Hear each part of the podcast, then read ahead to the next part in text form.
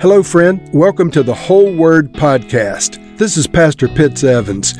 On this podcast, we read and discuss one chapter of God's Word per episode. Let's go now to the Bible and see what the Lord has for us today. Mark chapter 8. During those days, another large crowd gathered. Since they had nothing to eat, Jesus called his disciples to him and said, I have compassion for these people. They've already been with me three days, and they have nothing to eat.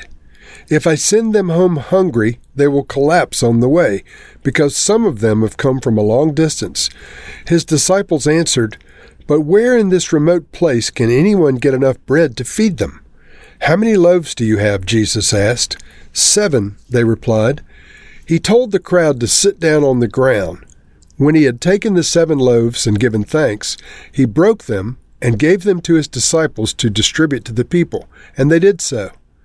They had a few small fish as well. He gave thanks for them also, and told the disciples to distribute them. The people ate and were satisfied. Afterward, the disciples picked up seven baskets full of broken pieces that were left over. About four thousand were present, after he had sent them away, he got into the boat with his disciples and went to the region of Dalmanutha. The Pharisees came and began to question Jesus. To test him, they asked him for a sign from heaven. He sighed deeply and said, Why does this generation always ask for a sign? Truly I tell you, no sign will be given to it. Then he left them and got back into the boat and crossed to the other side. The disciples had forgotten to bring bread, except for one loaf they had with them in the boat. Be careful, Jesus warned them. Watch out for the yeast of the Pharisees and that of Herod. They discussed this with one another and said, It is because we have no bread. Aware of their discussion, Jesus asked them, Why are you talking about having no bread? Do you still not see or understand? Are your hearts hardened? Do you have eyes but fail to see, and ears but fail to hear? And don't you remember, when I broke the five loaves for the five thousand, how many baskets full of pieces did you pick up? Twelve, they replied. And when I broke the seven loaves for the four thousand, how many baskets full of pieces did you pick up? They answered, Seven. He said to them, Do you still not understand? They came to Bethsaida, and some people brought a blind man and begged Jesus to touch him. He took the blind man by the hand and led him outside of the village. When he had spit on the man's eyes and put his hands on him, Jesus asked, Do you see anything?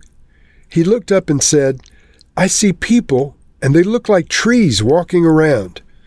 Once more, Jesus put his hands on the man's eyes. Then his eyes were opened, his sight was restored, and he saw everything clearly. Jesus sent him home, saying, Don't even go into the village.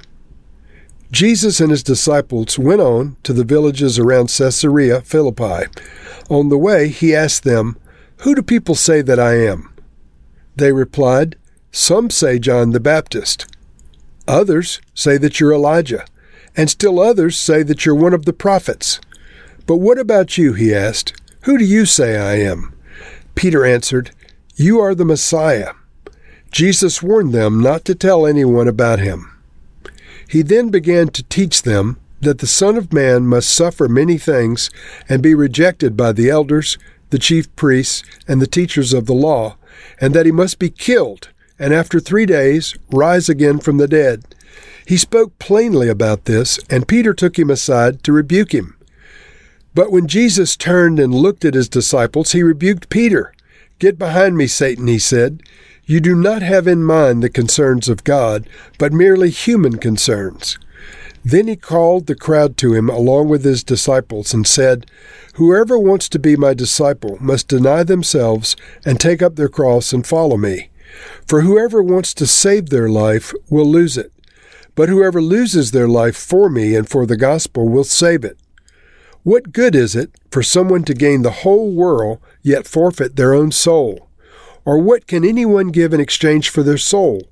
If anyone is ashamed of me and my words in this adulterous and sinful generation, the Son of Man will be ashamed of them when he comes in his Father's glory with the holy angels. I want to just reread those last few verses if I could. Verse 35 For whoever wants to save their life will lose it, but whoever loses their life for me and for the gospel will save it. What good is it for someone to gain the whole world yet forfeit their own soul? And what can anyone give in exchange for their soul? And so, friends, today, that question comes down through the ages. What can anybody give in exchange for their own soul? What good is it for a man to gain the whole world and yet lose his own soul? And I want to come back to that.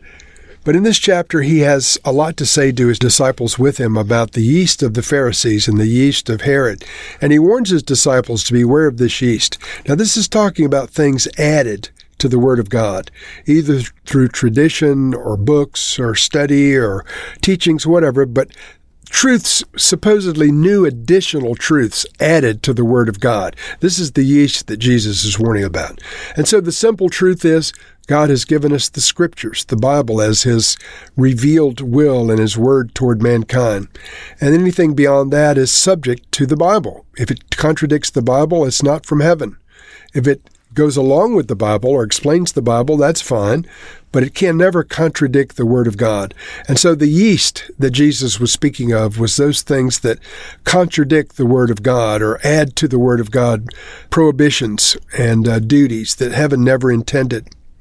In this chapter, Jesus prays for a blind man. The blind man comes, begs Jesus to touch him. So he took the blind man by the hand and led him outside of the village. Now, in this instance, Jesus prayed not once, but twice. He prayed, he laid his hands on the man and prayed and asked, Do you see anything? And the man responded, I see people that look like trees walking around. And then Jesus prayed for him for a second time. Now, I want to ask you, have you ever heard anyone say that if you pray in faith, you should never have to pray again. And yet, here's Jesus, the Son of God, praying for the same man twice. And this is for his healing.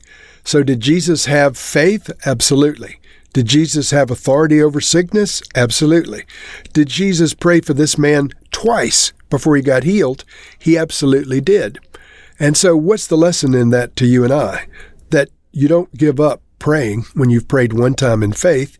You pray and keep on praying until heaven responds. And there are occasions when heaven tells you don't pray anymore, but the general rule is to pray and keep on praying and not give up.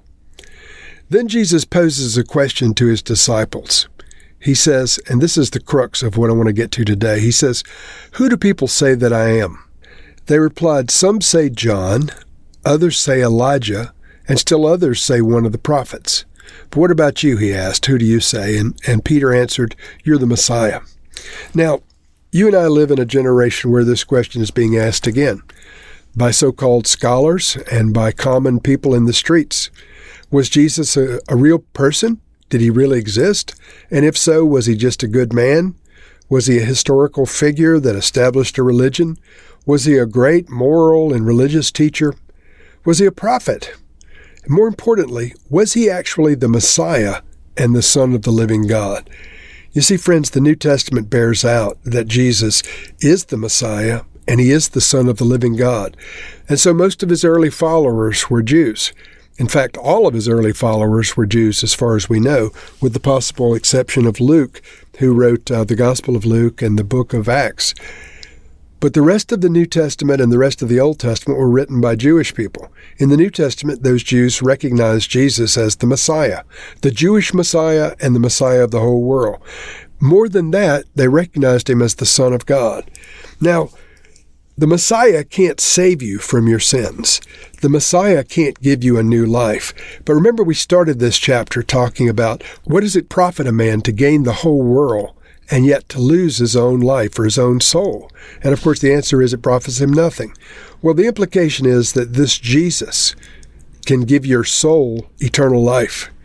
And that no matter what you do in this world, if you're just worried about gaining your own things, whether it be monetary things or, or physical things or reputation or fame or whatever it is, those things can't save you.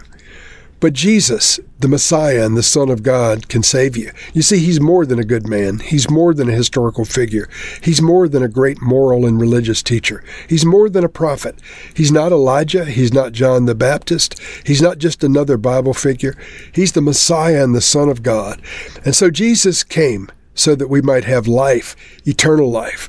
He came to give us life, to forgive us of our sins, and to give us life. He said, Except a man be born again, he cannot see the kingdom of God.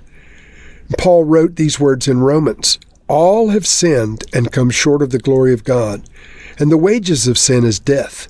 But the gift of God is eternal life through Jesus Christ our Lord. So I want to ask you today, friends, if you say you're never sinned, you contradict the Word of God because the Bible says you've sinned. If you say you don't need to be born again, you contradict the Word of God because the Bible says, unless you're born again, you cannot see or enter the kingdom of God. You have to recognize that Jesus is more than just a good man. He's the Son of God, and the gift of God is eternal life through Jesus Christ our Lord. So I want to ask you if you've never received that gift of eternal life through Jesus Christ, if you want to receive it today, and you know if I'm talking to you, friends. You know if you've received Him long ago or if this is the first time you're hearing these words. But I want to lead you in a little prayer now of repentance. For those of you that know Jesus, you can pray the prayer of repentance. And then for the confession, asking Jesus into your heart, you know if this applies to you. So, first, Heavenly Father, I pray for myself and all that are listening, Lord, forgive us our sins. Forgive us those things that we've sinned and sinned against you. The Bible says that all have sinned. And so, Lord, we acknowledge your word is true. We have indeed sinned, and we're in need of forgiveness. We ask you to forgive us, Lord. More than that, Lord, we ask that you would let us be born again into your kingdom through Jesus Christ. Lord, we desire the free gift of eternal life through Jesus. And so, Lord, we're asking you now Cleanse us through the sacrificial death of Jesus. Wash us and let Jesus come into our lives.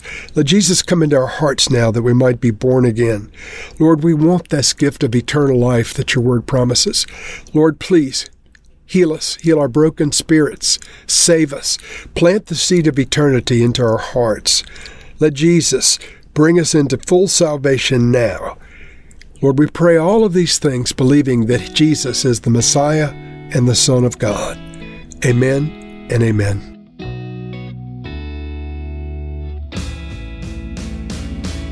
Thank you for listening to this episode of The Whole Word. It was brought to you by Whole Word Fellowship and the Northern Virginia House of Prayer. If you were encouraged, please share our podcast with your friends. We'd also appreciate it if you'd hit subscribe in your favorite podcast app and take a few moments to write a review. If you'd like more information on our church and our ministry, you can go to wholeword.net or wholewordpodcast.com for more information.